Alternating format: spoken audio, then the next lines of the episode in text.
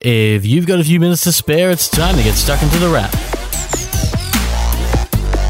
For the last hours of 2018, you're listening to The Wrap, Australia's fastest technology roundup, and there are mere moments before 2018 crosses over into 2019. We're not quite at the hindsight year of 2020, but we're getting close, and that means it's time to ask some questions about technology. For instance, we don't yet have robots to do our bidding, but we're getting close, and while the Jetsons took place in 2062, we clearly have some time, but we're gradually making those strides. In fact, this year, those strides were clearly evident from the push towards the smart home. One of 2018's major tech trends, it's one that has the power to help you in your life. From the beginning of 2018, for me, it was all about the smart home. Going into CES in Las Vegas, that was all we heard about, and we expected it for the next 12 months. That's Geoff Quattromani, a tech commentator for the Today Show and Your Money, who says that the smart home isn't just a trend for this year, but one for the next as well. I really think 2019 is when the smart home will just be known as the home. You know, we'll start to see products that are so easy to integrate that when your next light bulb dies, you will buy a Philips Hue light globe because it just makes sense, not because it's hard to install or you need a techie to help you with it. It will just become commonplace, and that's very exciting for me. The smart home is more than just turning lights on and off in your home, it's about making your home that much more accessible, and it's hardly surprising to see it as one of the key parts of 2018. Smart security systems and smart door locks can talk to each other, and your phone can get an alert when someone comes home, even when you're not there. There are smart appliances coming, and the aim is to create a balanced and cohesive connected home. In fact, the idea of a smart home this year was punctuated by entertainment, which helped bring the smart home to life for many people, starting with the speaker.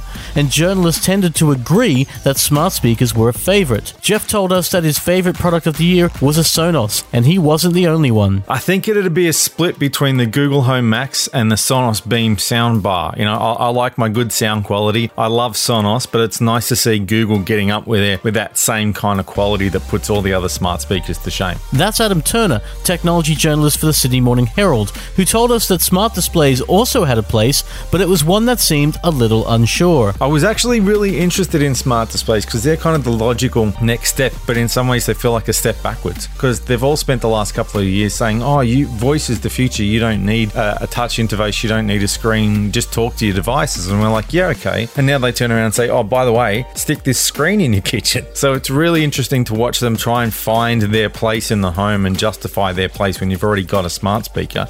And I think probably the kitchen is the place where they they make the most sense. So it'll be interesting to see how they run with that. We weren't quite as down on the smart display as Adam, but much like Geoff and Adam, our favourite products of the year were based in sound as well, and almost all had a degree of voice control.